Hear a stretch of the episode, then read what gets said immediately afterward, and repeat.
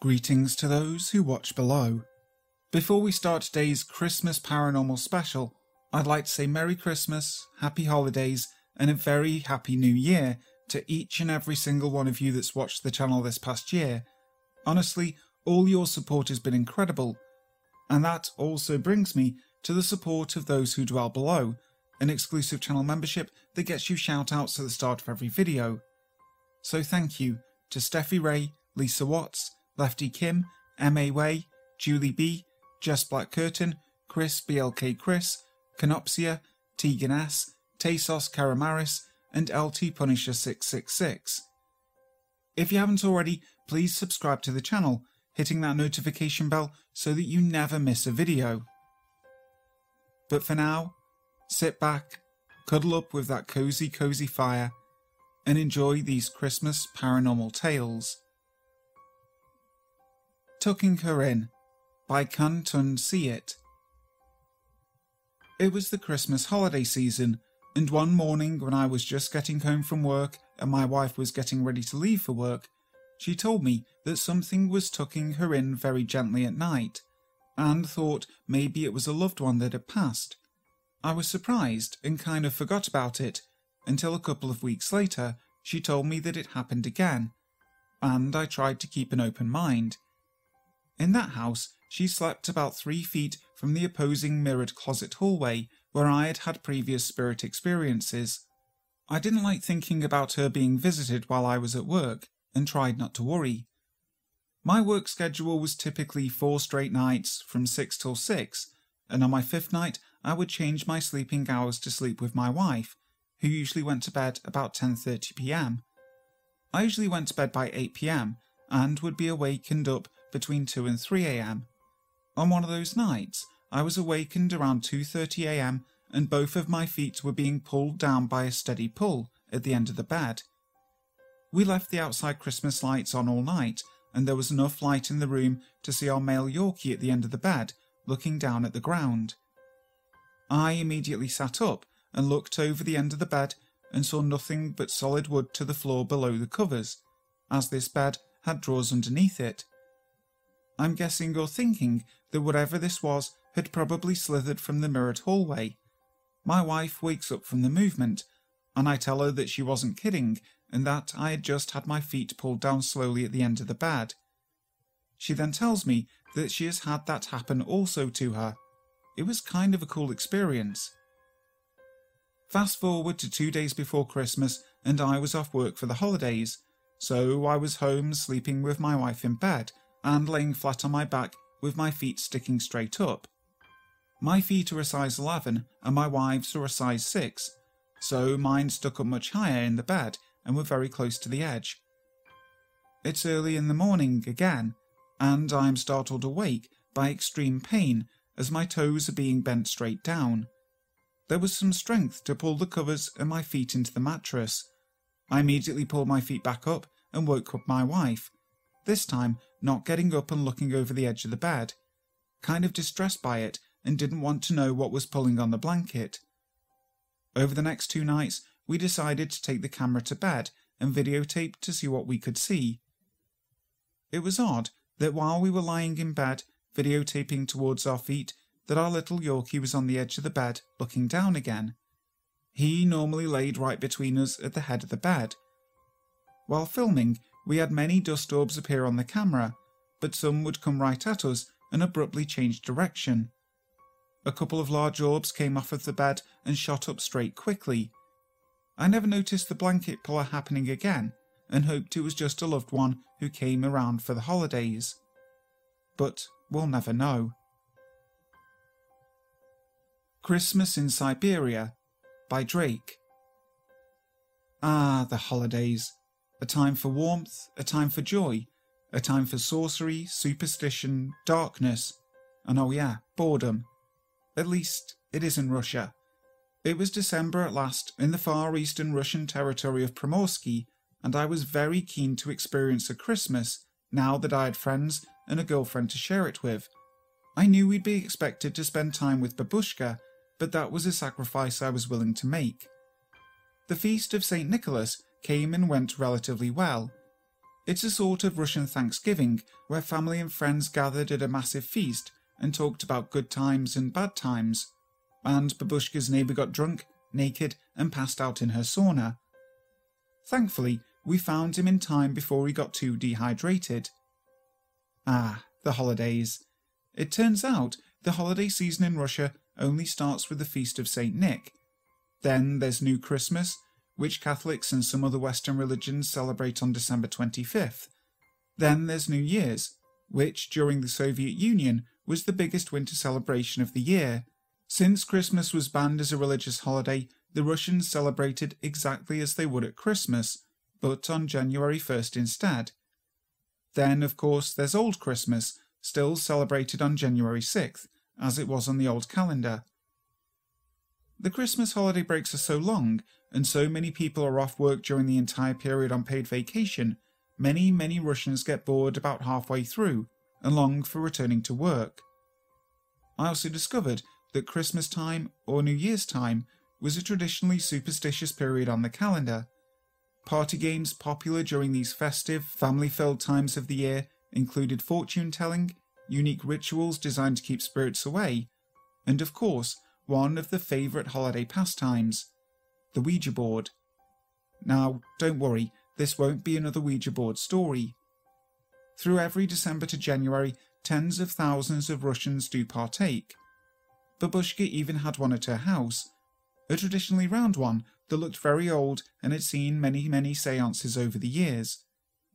It was around this festive time of year that I had my own Christmas horror. Although my girlfriend and I were swamped trying to move into our new apartment building, we spent as much time with Babushka as we could. Pretty much every weekend we spent up at her dacha, going over the different holidays and how we'd arrange and schedule each one. In Babushka's household, they traditionally gave gifts in January, as they were an old and established Russian Orthodox family we ended up working out a compromise where my girlfriend and I would celebrate on December 25th and we would have another celebration in January with her grandmother. Around January 2nd, we gathered our gifts and hired a taxi to take us out to the village. There was so much to transport that the train wasn't really realistic. Babushka greeted us at the door and supervised as we brought everything in. She was her typical forward self lingering after kissing me in welcome and grabbing at me as I passed by her. She'd make comments like, Oh, how strong, and I'd respond by calling her Turpki, which is slang for tart or other things. She'd laugh, and her beady little eyes would twinkle. She loved every moment of it. When we were done, I sat myself up in one of the downstairs bedrooms. I've always been terrible at wrapping gifts. They end up looking like I'd used my feet, with tape everywhere and seams exposed, revealing the items within. Dreading the prospect of wrapping, I waited until the last minute and now had to finish wrapping everything for Babushka and my girlfriend's other immediate family. After a few minutes of focused failure, I heard a knock at the door. My girlfriend and her grandmother were going into the village centre to pick up dinner. I let them know what I wanted, and shortly after, I heard the front door to the dacha close. It didn't sink in at first, but this was the only time I'd been alone in Babushka's house. I'd stayed there many, many times over the last couple of months, but there had always been at least one other person there with me. I worked steadily for 15 minutes or so before I was disturbed again by a tapping sound. I stopped and looked up, trying to work out where the noise might have come from. The room wasn't very large, and the windows were sealed tightly, so it couldn't have been a draft. A few seconds later, it resumed. Tap, tap, tap. I stood and walked over to the large picture window across the room from me and slid back the curtains. The windows were mostly iced over, but there didn't appear to be any movement. Testing the latches on each of the three windows, I verified they were securely latched. I had just slid the curtains back into their original position when I heard the tapping again. The sound definitely seemed as though it were coming from somewhere behind me. The door, perhaps? I exited the small bedroom and looked down the hall. At first, I assumed it was Babushka playing a trick on me. Tap, tap, tap. Leaving the hallway that led to the bedroom, I stepped out into the large living room where Babushka liked to entertain her guests. Every wall of the room was decorated in a lifetime's worth of small trinkets, photos, religious icons, and the like. No fire was going, so the large room was quite cold, and I remember shivering a bit and rubbing my arms. Suddenly, I noticed something out of the corner of my eye. A form, dark against the colour of the light coming from the bedroom's open door down the hallway. I snapped my head around, but could see nothing, only the long, narrow hallway and the glow of the lamps in the room where I had been working. The house was pretty disturbing all alone, so many odd angles and objects covering every surface. The shadows played strange tricks, moving while you were looking away and snapping to perfect stillness when I turned my attention to them. I walked in a circle around the living room, turning on lamps as I went. Even with all of them lit, the room only had a slight glow to it, not even enough light to read in. Babushka did like things dark. Tap, tap, tap, the sound had returned. I made my way out of the living room and toward the house's front door. The door was not locked, as is typical out in these villages, and I could make out the halo of a street lamp through the iced over glass in the centre of the door. Turning the knob very slowly, I pulled it open in an instant, expecting to catch some neighbour kid playing a trick. The outer world was entirely still.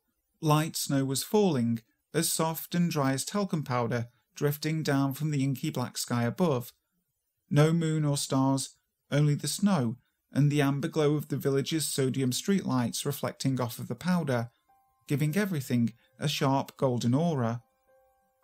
The only footsteps in the snow belonged to my girlfriend and her grandmother, moving from the front steps and down the street toward the centre of town.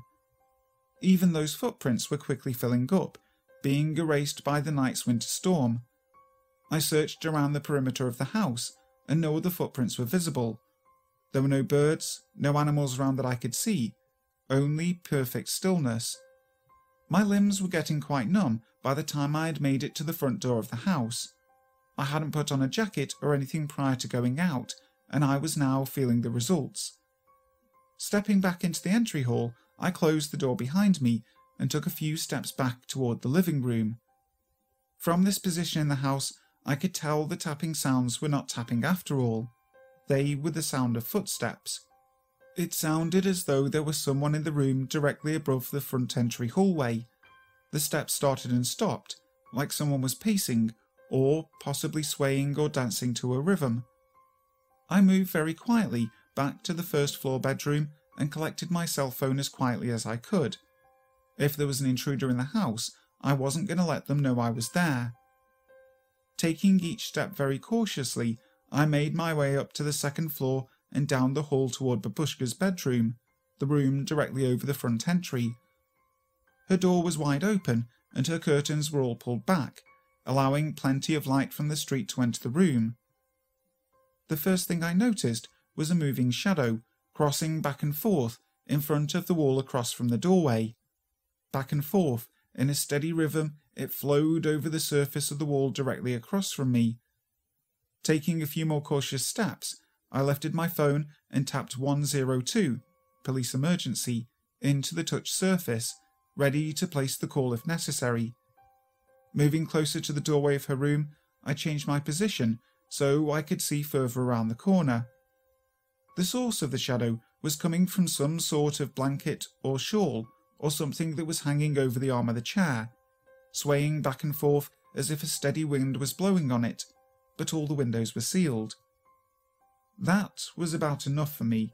I turned immediately, rushed down the stairs and out the front door, following what was left of the footprints to meet up with my girlfriend and her grandmother.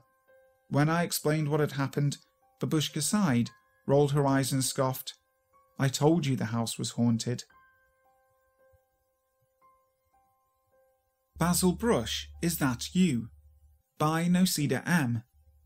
This experience involved a number of people, but I will share my experience and my parents also. Roughly five years ago, my dad and his best friend of 25 plus years were out in the bay doing what they love fishing. My dad's best friend was Basil, a practical joker with a love for rum. Whilst fishing, my dad heard a drop and the boat rocked violently. Basil was having a heart attack. My dad, with having worked on boats his whole life, is trained in first aid and CPR and performed CPR straight away. But Basil passed within minutes. The funeral was beautiful and we all got to say goodbye the way our mate Basil Brush would have wanted. A few months later, and it was almost Christmas time. Joey, who was Basil's wife, and my mum were very close when I was younger, the best of friends, but fell out. After Basil died, Mum would ask Joey to come and stay with them, to keep her company and really watch over her. Joey had no family, no one really, apart from her sister and Basil. This is one of my mum's experiences. I also forgot to mention that when Basil died, a small part of his ashes were given to my dad. My mum, dad, and Joey were all sitting under the patio having a few pre Christmas drinks. Joey's handbag was in the middle of the table with quite a bit of stuff in it. You know what we carry in our bags, ladies. All of a sudden, it dropped straight onto the concrete, and Mum said they all just froze, shrugged it off, and thought, how strange. Within half an hour, Mum's pasta jars were falling off of the shelves in the kitchen. They put it down to the dryer in the laundry, which is on the other side of the wall, although the dryer was never on or even used.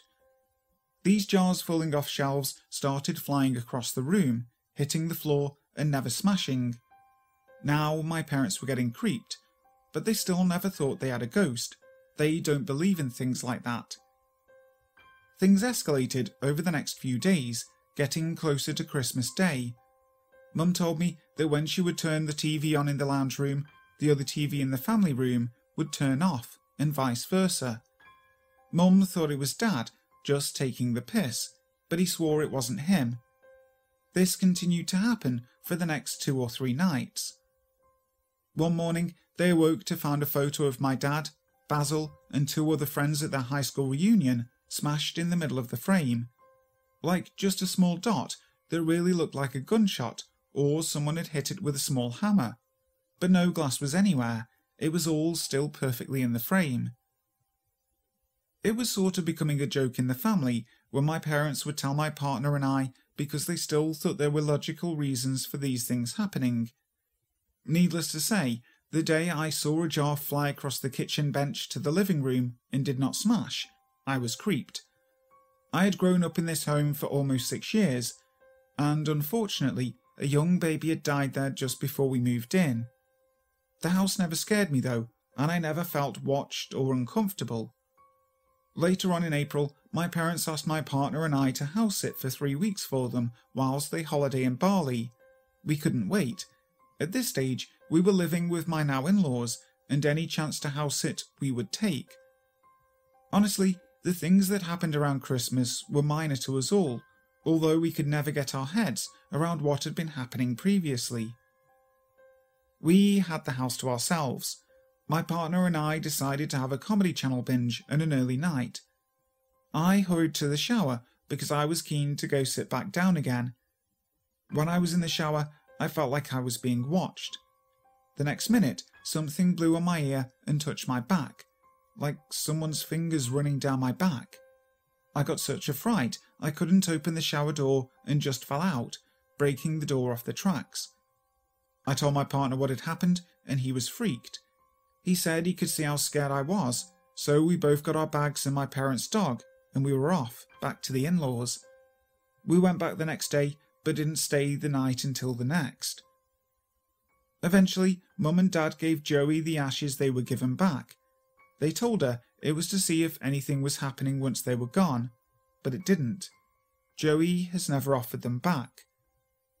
We know Basil liked to play jokes on people, but those jars could have hurt someone, and why would he frighten me in the shower?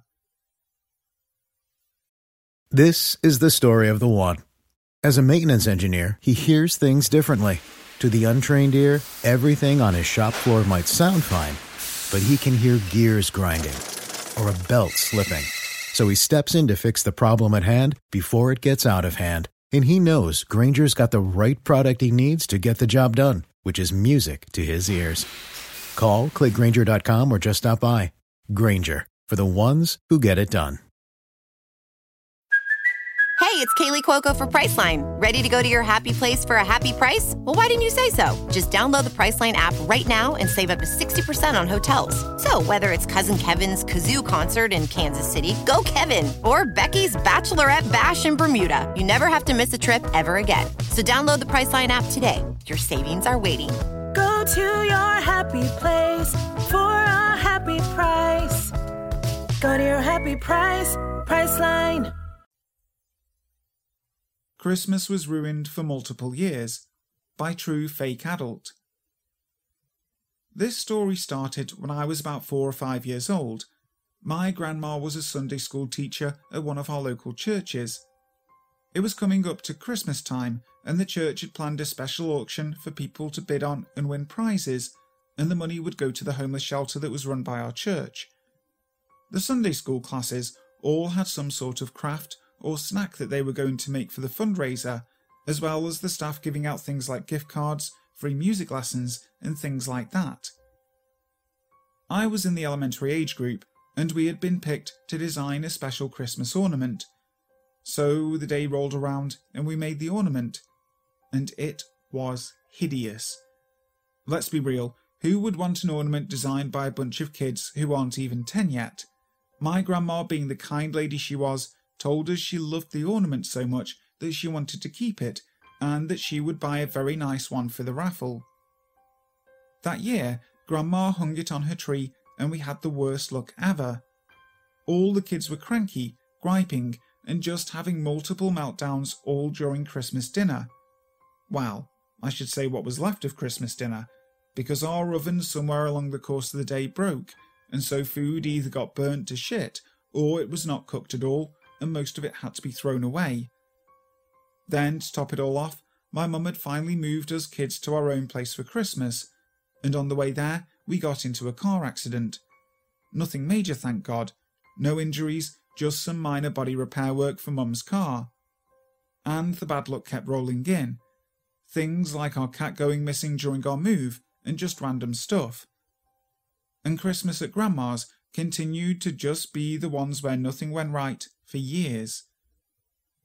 It was now 2005, and I was 13 and excited for Christmas break. Everything was fine until Christmas Eve came and my grandma put that stupid ornament on her tree.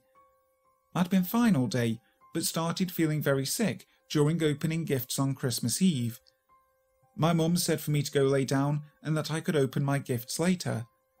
I dozed off for a few hours, but then woke up in the most excruciating pain I'd ever felt. I couldn't move. All I could do was yell for someone to come in and help me. It was so bad, my grandpa just said fuck it and called an ambulance. I missed Christmas that year due to my appendix rupturing and having to have emergency surgery. I did get to open my gifts when I got home, and Mum let me pick a special dinner of whatever I wanted, and I chose Taco Bell. By this time, the tree was down, and the ornament was put away, and everything was great. The next year, we decorated the tree and put the ornament up early, since my whole family was going out of state to visit relatives of my mum and grandma. As soon as it went up, little things started happening. People couldn't find their luggage to pack. Our washer broke, so anything we needed to wash to take with us had to be left behind since we couldn't wash them. We had to we got to the airport, only to be told a major storm had kicked up and that we would have to wait until the flight we needed could make it safely, and spent 11 hours in an airport before just deciding to go home. Mum and us walked through our front door only to find that our neighbours, who were supposed to watch our dog, had left her inside, and she had peed and pooped everywhere and chewed up our couch. So, Merry Christmas to us. We got a new couch and a new carpet. The next year was bad again, worse than ever before. It was when we eventually started putting two and two together about the ornament. We went to Grandma's on Christmas Eve and put the special ornament on the tree like always, and immediately it fell off and broke. So my grandma sat it on her fireplace mantel instead. Within the night, my aunt came strolling through the door late. Puffy eyes, scratches and cuts all over her face and arms, torn jacket, when we asked what had happened, she told us that her husband, my uncle, had been doing drugs. She confronted him and he had attacked her. She called the police and watched them nearly beat him to death in their driveway and then haul him off to jail. You think it stops there, but it doesn't. My dog somehow got out of the yard and was hit and killed by a car. We didn't know until we got home. My grandpa was going downstairs to come check on us after finding our dog and fell all the way down the steps, breaking his hip. After everything seemed to settle down, my grandma, with the help of my other uncle, took all the Christmas stuff down and put it away. As my uncle picked up the ornament, he told my grandma it gave him a weird feeling, and he didn't like it. He also asked that since it was broken, could he throw it away? My grandma said no, because it was special. So we packed it up and brought up these weird feelings to my mum and aunts later, and they all agreed it made them feel strange too. Then my mum pointed out that every Christmas we had since the ornament was made had all been ruined, and suggested that maybe the ornament had something to do with it. They all agreed. The next year, my mum and aunts tried to convince my grandma not to put up the ornament. It took a bit of time, but grandma begrudgingly agreed no ornament that year. And guess what? That Christmas was still kind of weird, but nowhere near as bad as it had been. My family again had a bunch of minor things happen. The power went out. My other aunt this time was late because there was roadworks all over the city, and we wound up ordering a pizza for Christmas dinner because nobody felt like cooking, and when we received the pizza, part of the order was missing. That year, after taking all the decorations down, my mum stole the ornament, brought it home, and we burned it and buried it in the yard. Ever since then, Christmas has been awesome. I don't know exactly what was wrong with the ornament, if it was cursed or possessed or what, but I sure am glad that it's gone now. Hi there, guys. Thank you so much for listening to these Christmas stories. I really hope you enjoyed them. If you did, make sure to leave a like and also subscribe to the channel if you haven't already. As I said at the beginning, I hope you all have a fantastic Christmas, an amazing holidays, and a very, very happy new year. I'll be back in a few days with some more truly creepy stories.